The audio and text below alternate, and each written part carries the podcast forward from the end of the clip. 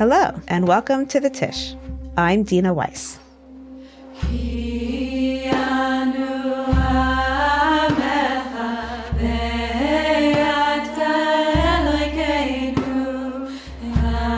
Vows are an interesting thing.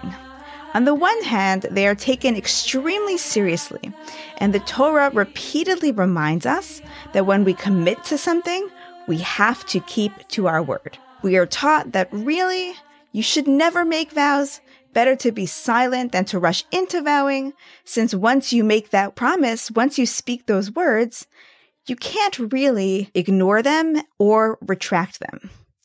Except for when you can, because we also have a robust system for annulment of vows, where you can go and say, well, actually, if I had known then what I know now, I never would have said what I said. I never would have made the commitment that I made.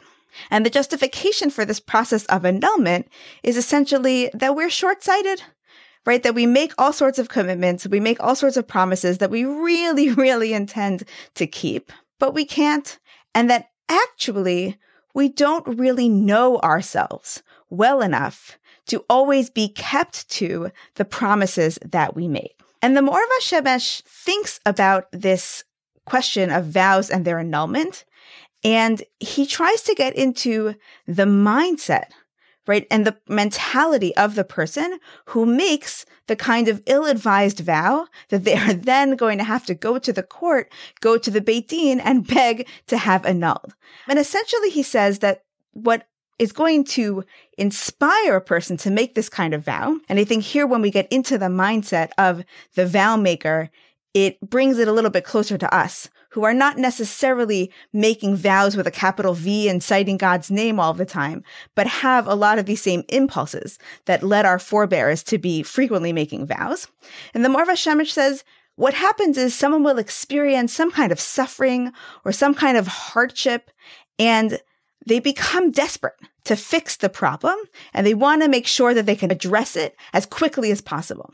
And so instead of doing slow and painstaking work, uh, you know, a very elaborate and deliberate process of tshuva, people get into this anxiety produced quick fix mode and they just want to solve the problem by quickly committing to a better behavior and being bound to it and not really doing the slow, hard work of taking their own personalities, their own strengths, and their own weaknesses into consideration. They just try to short circuit the whole tshuva process by going straight to, I swear I'm never going to do this again. And then lo and behold, because they are the same people that they were, you know, in the seconds before they made the vow, they find it extremely hard to keep up with those commitments and they end up needing help to get out from underneath that vow. And the Ma'or Va'Shemesh says, you actually can't short circuit this process of short circuiting, by which he means, and you can't just tell people don't make vows. Instead, be insightful, slow, calm, patient people who never do anything impulsive. Instead, he says this is actually part of the process. You need to have that moment of panic which leads you to realize the intensity and severity of your situation, that is going to almost inexorably lead you to make this kind of vow. And then with the passage of time, when you become a little bit more calm, when you're in a space of self reflection, then you're going to realize, oh, actually making the vow was not the right path for me. And I'm going to go to the Beit Din and they are going to help me with articulating and committing to a process that does make sense, a process that is reasonable, a process that is gradual, and a process that comes from a kind of slow recognition of who I am, as opposed to a panicked recognition of the you know, terribleness or the emergency nature of the situation. I think that his understanding, right, of the role of Beit Din here is really critical because we often think that we know ourselves the best. And the Ma'or Va'Shemesh says, sometimes, right, when we are in a place of true desperation and when we are in a place of really feeling like we need to get to a certain goal, we don't always recognize ourselves. We actually aren't the best people to evaluate our situation and to evaluate what is the right thing for us to do next. And I think that one of the reasons why the Ma'or Va'Shemesh has this approach to vows is that he understands that really all learning about ourselves and all improvement that we make is part of a lifelong and constant process of tshuva. And instead of thinking of the vows as being the solution to the problem, the sort of end of the tshuva process, the Ma'or Va'Shemesh thinks of the vows as the beginning of the tshuva process. Making this vow he sees is actually a reflection of our identifying a serious and acute problem.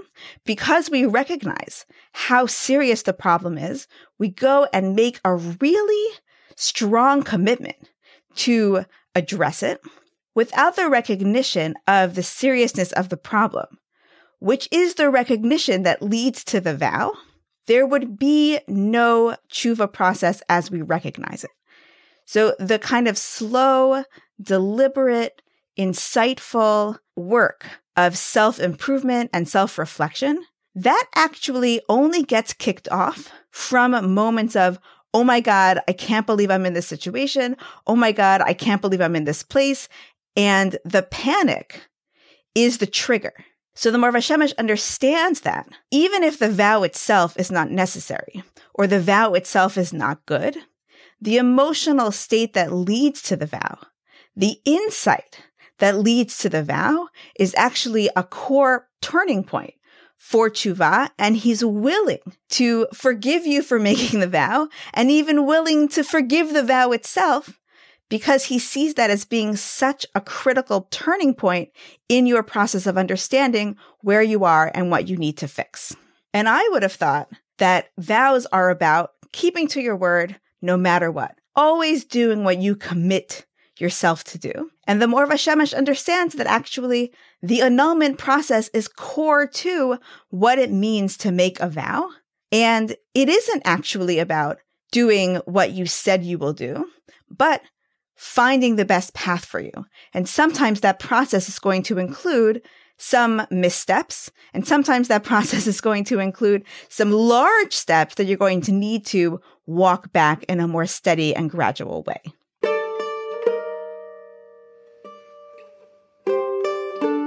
So I think that the Ma'or Va'Shemesh's insight into what propels people to make vows and how and why they eventually get undone really gives us, I would say, three insights.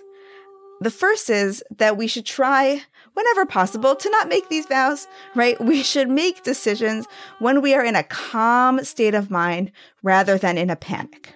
So when we recognize right, that we're in a situation where we are likely to make a vow, the solution is not to then make the vow. The solution is to recognize, oh, I am not in a stable state of mind right now. I actually need time to evaluate because whatever decisions we make when we are in the throes of despair and desperation are often not going to be our best decisions. Okay, so insight number one is recognize that you are likely to get into a kind of emergency panic state. And when you're in that place, identify it and try to step out of it before you make any rash decisions. Um, the second element is that we're not going to necessarily succeed in always identifying and exiting those situations. And that if we make commitments or decisions in error, it's actually okay. We are, I think, accustomed to thinking that when we commit to something, the most mature response is to stand by that commitment at all costs. And the Ma'or Va'Shemesh says, well, that's not actually always going to be the case. Sometimes the right thing and the productive thing to do is not to stand by your word no matter what, but to acknowledge that you made a mistake and to say, I actually need to approach this in a different way. I made a commitment. I was serious about that commitment at the time, but all people make mistakes, including me, and I should be allowed to change my mind. And the third element is this element of bringing this problem to Beit Din, bringing the situation to the court, that sometimes we actually don't have the insight into why we do what we do or why we say what we say. And we need the perspective of someone else, someone who is compassionate and wise, but someone who is not ourselves to help us release ourselves from choices that could turn out to be more harmful than helpful. And I think that the Ma'or Va'Shemesh really is giving us these guidelines in the hopes that we won't make vows, but seeing that we probably will make vows to give us this framework for understanding why we did what we did so that we'll have the insight to be able to get out of it. The nature of the forgivingness here um, is really what strikes me and is moving to me that vows are all about enforcement mechanisms, right? Making sure that you keep to what you say that you're going to do. You know, if I were to give a shiur, if I were going to give a class about vows, that would be the takeaway that I would be giving over. Vows are about sticking to your commitments, saying what you mean, and following through. And the Ma'or Va'Shemesh says, actually, that's not what vows are about. Intrinsic to the process of making vows is the possibility that that was not the right way to go, is the process of identifying and then releasing ourselves from certain commitments that we make. And I don't think of myself as being more rash than other people, but I do recognize this tendency in myself, you know, to get into a place where I feel like I'm up against the wall and there's a problem that I need to fix and I need to address it right now. And making a decision that, you know, if I had more time to think it through, I would not make that decision. And to be told that that's okay, that that's actually part of the process of making good decisions is making the wrong decision first. And to not feel like I need to keep to that initial statement all the way to the end, in some ways I find to be very freeing. In addition to being very forgiving, it enables me to have a process, to make a slow process out of a fast process that I'm allowed to evaluate after the fact. And I'm able to say, I made a mistake. I'm going to commit not only to do better, but also to do differently and also to work through my issues with the insight of other people who are able to help me. This episode was produced by Sam Greenberg, Effie Unterman, and Jeremy Tabak. Thank you to David Chabinsky for recording and editing this episode. Music for the Tisch is from Chana Raskin's debut album RAZA Kapelya, produced by Rising Song Records.